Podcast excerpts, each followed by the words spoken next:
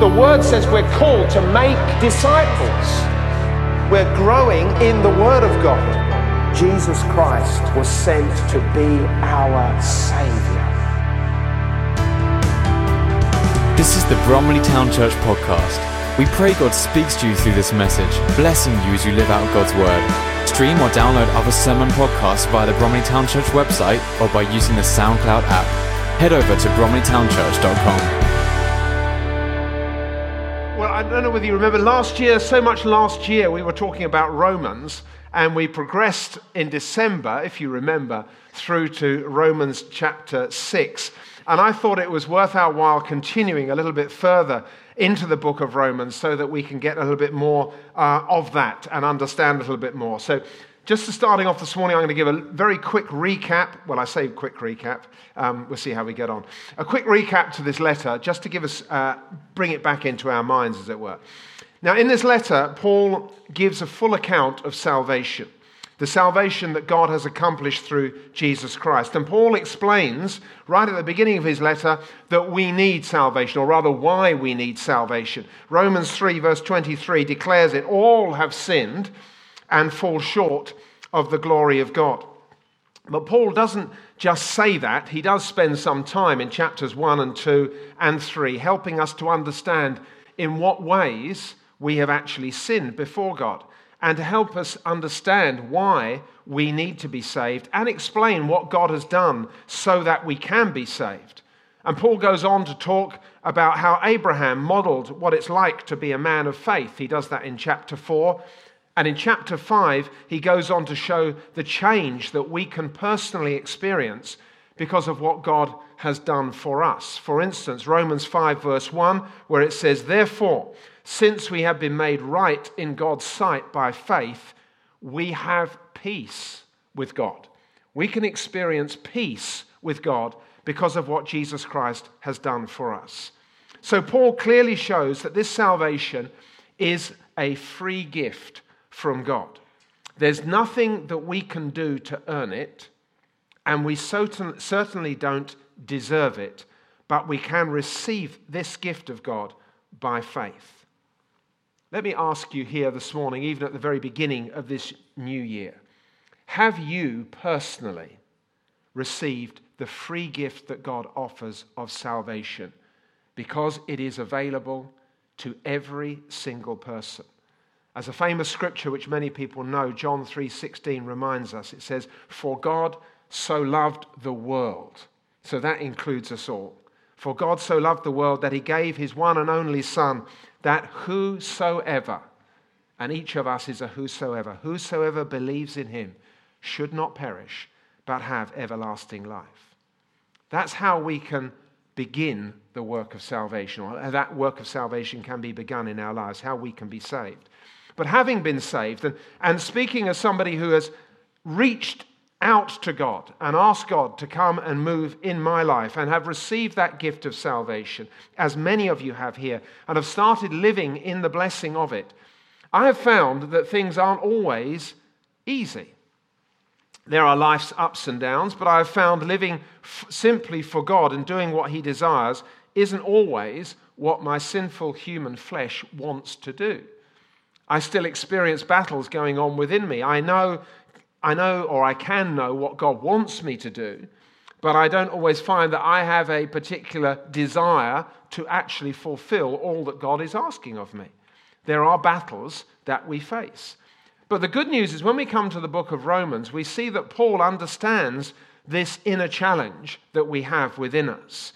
And he knew that as a people, human beings have a tendency to try to press up against the boundaries. You know, we, we know where a boundary is. Well, you know, can I just move that boundary by pressing up against it? There's that type of attitude that we have. And so Paul asks certain questions in chapter 6 and in chapter 7. He poses some questions, the sort of things that we humans might think, and he then seeks to answer them. For example, in Romans 6, Paul poses this question Romans 6, verse 1.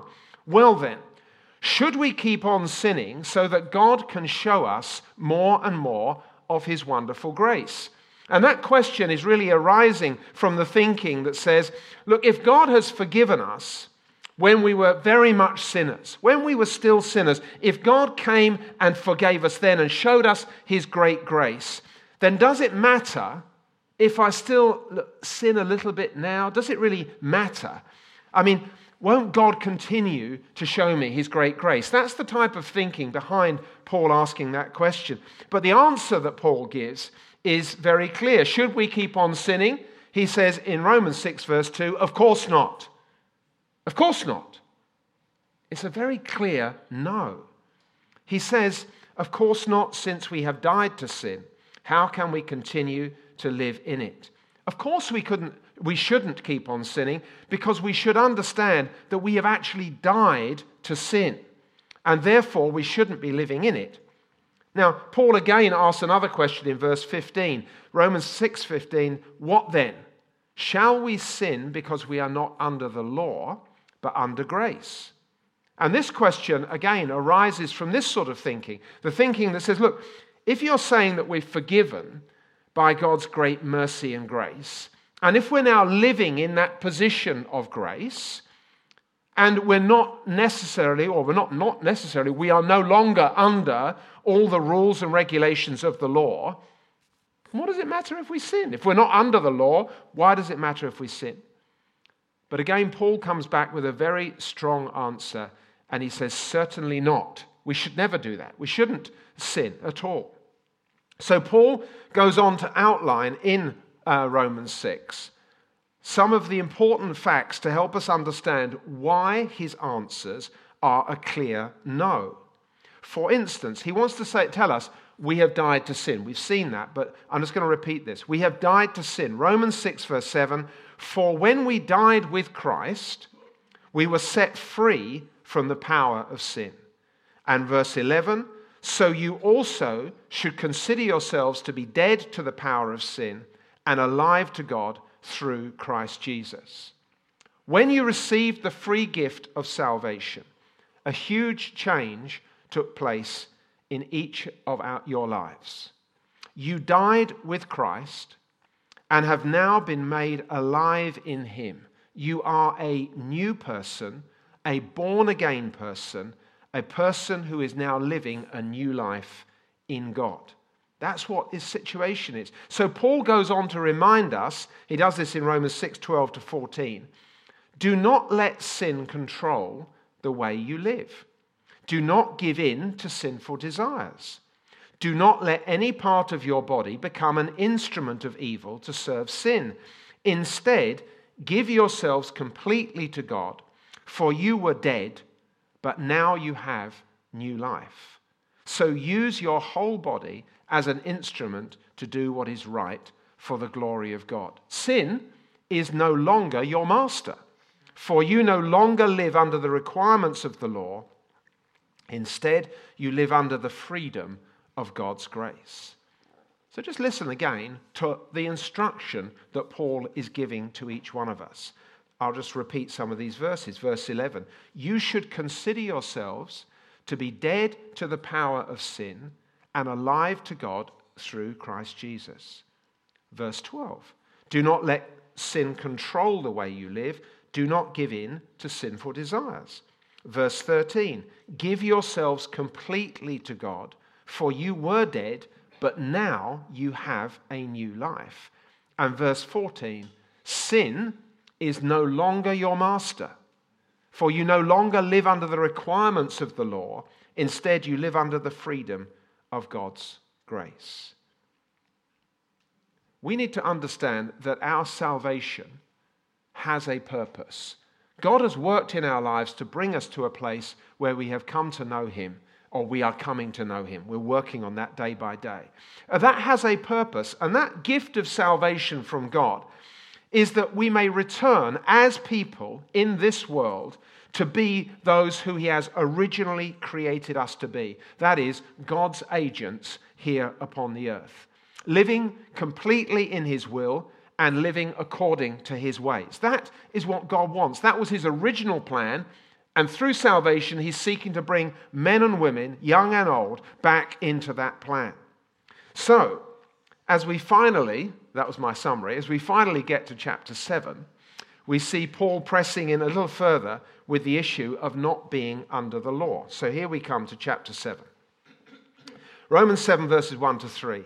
He starts off by saying, Now, dear brothers and sisters, you who are familiar with the law, don't you know that the law applies only while a person is living? For example, when a woman marries, the law binds her to her husband as long as he is alive. But if he dies, the laws of marriage no longer apply to her. So while her husband is alive, she would be committing adultery if she married another man. But if her husband dies, she is free from that law and does not commit adultery when she remarries. Now that makes perfect sense. It's, this is understanding like, this is the law, and if we keep the law, then that's good. But you can see that, oh, actually, if a woman actually does, is married, and then goes off and has an affair, that's adultery. We know that. And that's not what God wants. But equally, if her husband dies, she's free. She's free to marry again. Completely free, completely legally free. That's the point Paul is making. So he's saying when you, when you die, there is a sense in which you're released from the law. Okay, that, I think that makes sense. So let's progress. Romans 7, verses 4 to 6. So, my dear brothers and sisters, this is the point. Oh, okay, Paul. You died to the power of the law when you died with Christ. And now you are united with the one who was raised from the dead. As a result, we can produce a harvest of good deeds for God. When we were controlled by our old nature, sinful desires were at work within us. And the law aroused these evil desires that produced a harvest of sinful deeds, resulting in death. But now we have been released from the law, for we died to it and are no longer captive to its power. Now we can serve God not in the old way of obeying the letter of the law, but in the new way of living in the Spirit. So Paul is saying, look, we have died with Christ and therefore we have died to the law.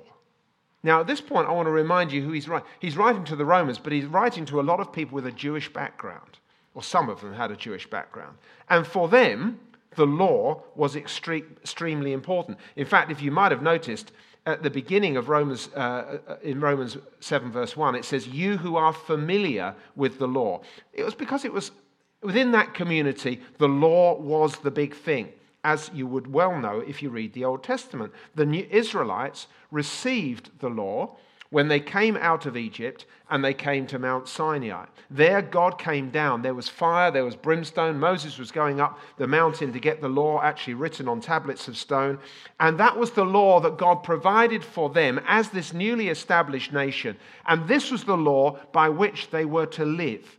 So, how are we to live as this new nation? What are we to do? God gives his law to them. This is how you're to live. These are the instructions, and you're to obey these instructions. And not only that, not only obey them, by obeying them, you will build a relationship with God. It is a way of being right with God through obeying the law.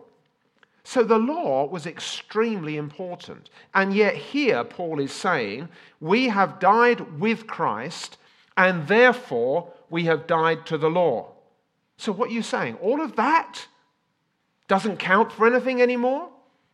But you see, the law had come, and the law never dealt with the corrupt, sinful nature of man's heart. But now Jesus had come. Because God could see that actually the law wasn't changing people. He needed to do something else. So he sent his son to be a sacrifice once and for all time for all sin. And so the death and resurrection of Jesus Christ really does change everything. And even as Kevin had said this morning, this, he said as he was holding up the wine, is to remember the new covenant. And this is what we're talking about. The old standard of following the law, that was before Jesus. But now Jesus has come. And actually, because of his death and resurrection, and us having died with Christ, we have now died to the law. Well, how does that change things? Let's ask that question. Well, we've seen firstly that it releases us from serving the law. Romans 7, verse 6, the first part says this But now we have been released from the law, for we died to it and are no longer captive to its power. Do you hear that? We have been released from the law, we have died to it, and are no longer captive to its power. We do not have to obey the law, but let me just go on. Secondly, in the second part of that verse, it says this Now, now we can serve God not in the old way of obeying the letter of the law, but in the new way of living in the Spirit. You see, Jesus came to bring a complete transformation.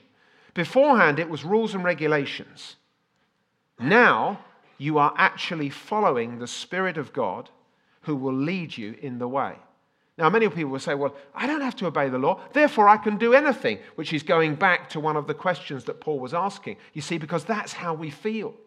Great, if there's no law, it doesn't matter what I do. But Paul has said, No, no, no, it does. We shouldn't be sinning at all. Do you not remember you have died to sin?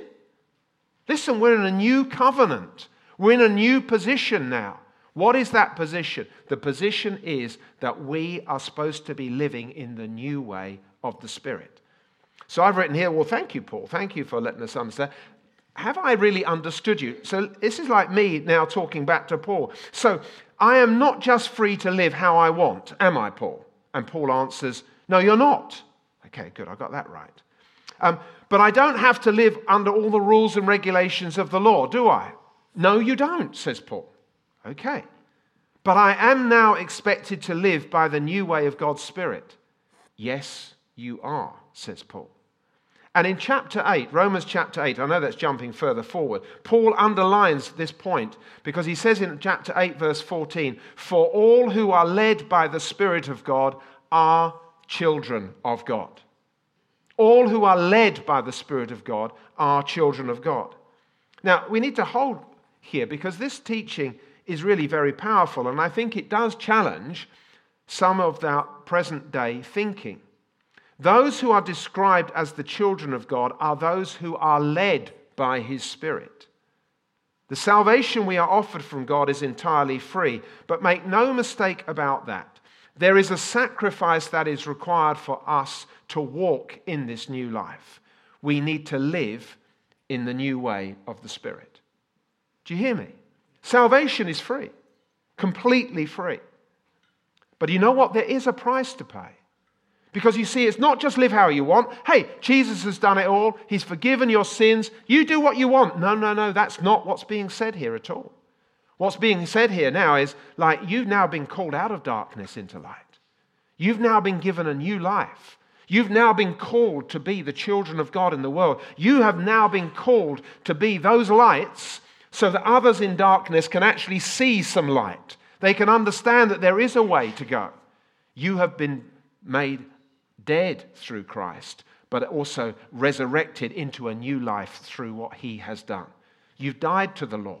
That old way of doing things has now passed, but now we need to live by the Spirit.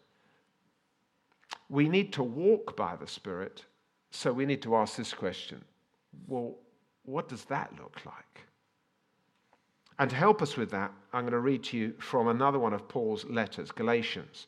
Galatians, verse, um, chapter 5, verses 16 to 26. So I say, this is what he says. So I say, let the Holy Spirit guide your lives. Then you won't be doing what your sinful nature craves.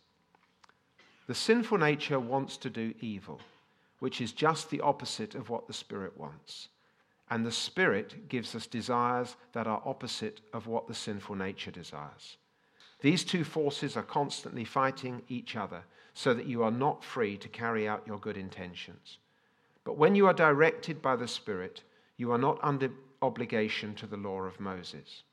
When you follow the desires of your sinful nature, the results are very clear sexual immorality, impurity, lustful pleasures idolatry, sorcery, hostility, quarreling, jealousy, outbursts of anger, selfish ambition, dissension, division, envy, drunkenness, wild parties, and other sins like these. Let me tell you again, as I have before, that anyone living that sort of life will not inherit the kingdom of God. But the Holy Spirit produces this kind of fruit in our lives love, joy, peace, patience, kindness, goodness, faithfulness, gentleness, and self control. There is no law against these things. Those who belong to Christ Jesus have nailed the passions and desires of their sinful nature to his cross and crucified them there. Since we are living by the Spirit, let us follow the Spirit's leading in every part of our lives. Let us not become conceited or provoke one another or be jealous of one another. Do you notice the instruction that Paul gives? He says, Let the Holy Spirit guide your life. Well, here's the question do we? And you could pose that question back at me do I? I think the answer is I try. This is what we want. This is what we want. We want to allow the Holy Spirit to lead our lives. But do we do that, or do we simply find that we can ta- maintain control? I didn't hear what you said, God, so I just carry on doing what I'm doing at the moment. I, this feels good to me. I want to do this. I want to do that. And we get driven off into the passions of the flesh rather than listening to what the Holy Spirit wants. Of course, this is challenging. It's very challenging. It's challenging for each one of us. Paul also reminds us that the Holy Spirit desires the opposite of what the sinful nature craves. When you follow the way of the Holy Spirit, this is the type of fruit you will see love, joy, peace, patience, kindness, goodness, faithfulness, gentleness, and self control. That's the result of walking by the Holy Spirit. Well, for us to learn to walk with the Holy Spirit, we need relationship with the Holy Spirit. And therefore, we need to take time with Him. Well, what does that mean? Of course, it comes back to the things that we are always saying. It means that we need to be reading the scriptures and we need to be praying. These are essentials for uh, achieving this. And I know that we've heard that before, but that doesn't really matter. If we're finally getting hold of the fact that we're not living seeking to fulfill a list of God's do's and don'ts, the Old Testament law, but now we are seeking to establish a living relationship with the Holy Spirit so that we can be guided by Him. If we can understand that, Bible reading and prayer is not a good thing to do, it's an essential part of seeking to have connection with the Holy Spirit. We're supposed to be a Holy Spirit led people. That's who we're supposed to be. I don't know whether you can understand all of this. When I was going through this this week, this, this concept of that we're not under the law, you know, because it is right for us to think like you shouldn't murder. I mean, that's right. So I'll agree with that law. And like, well, actually, the other laws are pretty good too. You should have no other God before me.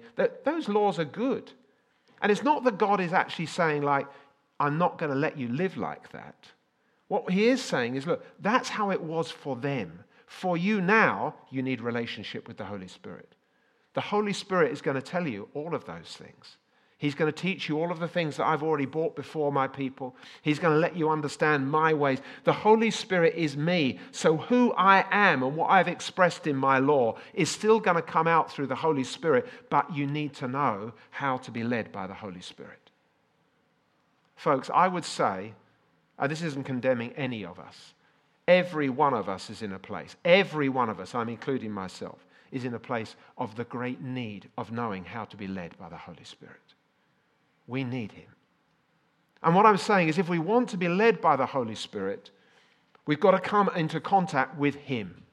And how do we do that? There's only two ways that I know through reading the scriptures and through prayer because these are spiritual disciplines. These are ways of opening our lives up to the Holy Spirit. And we want to hear his voice. Look, in this in our environment where there's so much noise, well, not noise physically, because in this room this morning, it's very still and quiet. But there's still noise going on. There's the affairs of life. There's the pressures of life. There's the way that we're going about life. There's all the stuff that we're going through that presses in upon us. In fact, presses down upon us sometimes. And it's a working of darkness that can actually cause us to have numbness, so that we can't hear God. How do we break through? Is it possible to break through? I wish that I could stand here and give you a clear instruction through my personal experience. I would just say this My experience is this I am here and I am saying to God, I need you to show us how to do this. You have said in your word, we're not living under those instructions. You've said in your word, we're to live according to your Holy Spirit. We need help. Will you come and help us? Will you come and guide us? We do know when we do wrong because the Holy Spirit does indicate that to us. Many of you here will have known that various times in life you've done something and you think, I shouldn't have done that.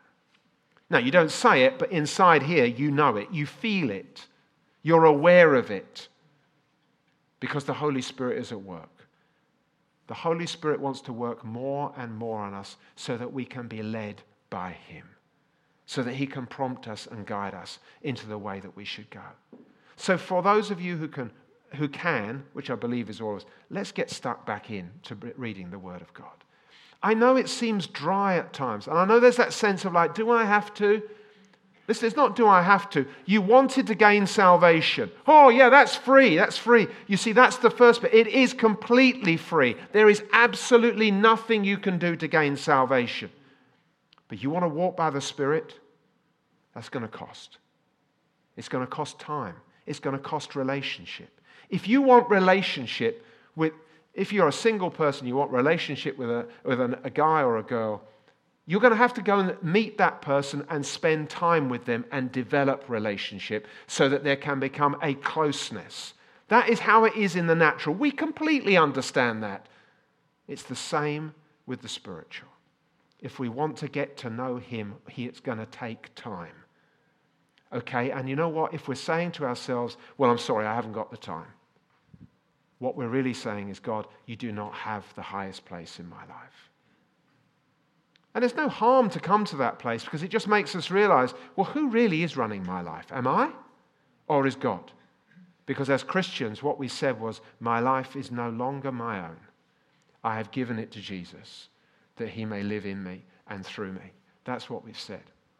So I know this is challenging. One just final thing I want to say is that though, if you have the ability to speak in tongues, um, because that is a gift that God gives, and certainly we can pray for people to receive that gift, but that's a gift that God gives, then I want to say to you don't just leave that gift on the side. Make use of that gift because it's been given to you as a spiritual gift to edify you. Listen to what Paul himself teaches about that gift. 1 Corinthians, and I've just picked out a few verses from chapter 14, verses 2, 4, and 5. For he says, For he who speaks in a tongue does not speak to men, but speaks to God. For no one understands him. However, in the Spirit, he speaks mysteries. And then he goes on to say in verse 4 He who speaks in a tongue edifies himself. That is, he builds himself up spiritually. And in verse 5, he says, I wish you all spoke with tongues. So I just want to say Bible reading is important, prayer is very important. But you know what? Sometimes if you've got the gift of being able to speak in tongues, then use it. Don't let it stay on the shelf.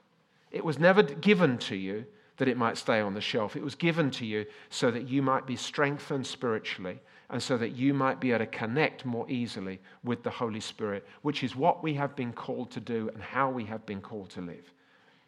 Here we are at the beginning of this week of prayer and fasting. And there are challenges in fasting, I know, but this is all about us helping to see of ourselves what has got a hold of me. Has this world got a hold of me? Or has Jesus got the primary hold of me?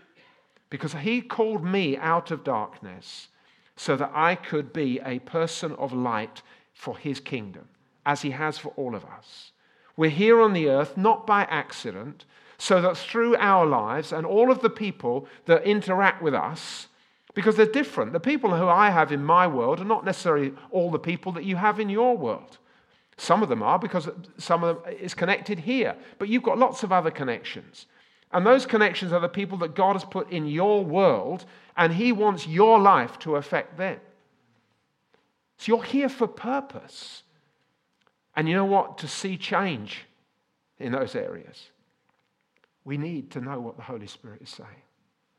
And if we need to know what the Holy Spirit is saying, we've got to come to Him and say, Holy Spirit, please help me. Please guide me. Please instruct me. Please lead me. So here we are. Here we are at the beginning of this year, beginning of this week. Let's, let's use this week effectively in our times of prayer. And you don't have to be complex with God. God, I don't understand you. I don't know you. I need to know you better. That's prayer. Opening yourself up. Lord, forgive me for these sins. It is important to bring the things that we know that we've done wrong before God, that He may forgive us and that He may cleanse us. But it's not only just looking back, it's looking forward, as Kevin was talking about earlier on, where we're saying, Lord, will you please lead me now? I want to be a person who is led by your Holy Spirit. And I don't know the Holy Spirit enough, so please will you lead me and guide me in relationship with the Holy Spirit that my heart may be, may be made deeper in relationship with Him, that I may have a better communion, better understanding. Open my ears that I may hear what the Spirit is saying. Let the conviction of the Holy Spirit come upon me. You know, in the Word of God, it says, when He comes, when He comes, He will bring conviction of our guilt in regard to sin, righteousness, and judgment. When He comes, the Holy Spirit likes to come where there's an atmosphere where He's welcome. And we want to create in our hearts an atmosphere where the Holy Spirit is welcome so that He can do the work that He wants to do in us and through us as we move into this new year. Amen. Thank you for listening to this message from Bromley Town Church. You are always welcome to visit us on a Sunday morning or join us again for more messages here online. You can also stay connected with us at www.bromleytownchurch.com.